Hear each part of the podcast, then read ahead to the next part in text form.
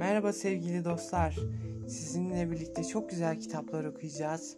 Çocuklarınız için güzel masallar, ünlü filozoflar, sonra psikologlar olsun, sosyologlar olsun onları güzel bir şekilde okuyacağız.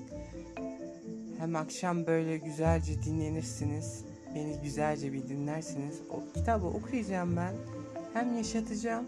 Sizin de kalbinize ve ruhunuza işleyerek güzelce bir dinleyeceksiniz. İçinizde güzel bir ferahlık olacak. Beni dinlemeye devam edin. Ve size güzel hikayeler, kitaplar, masallar, romanlar okuyacağım.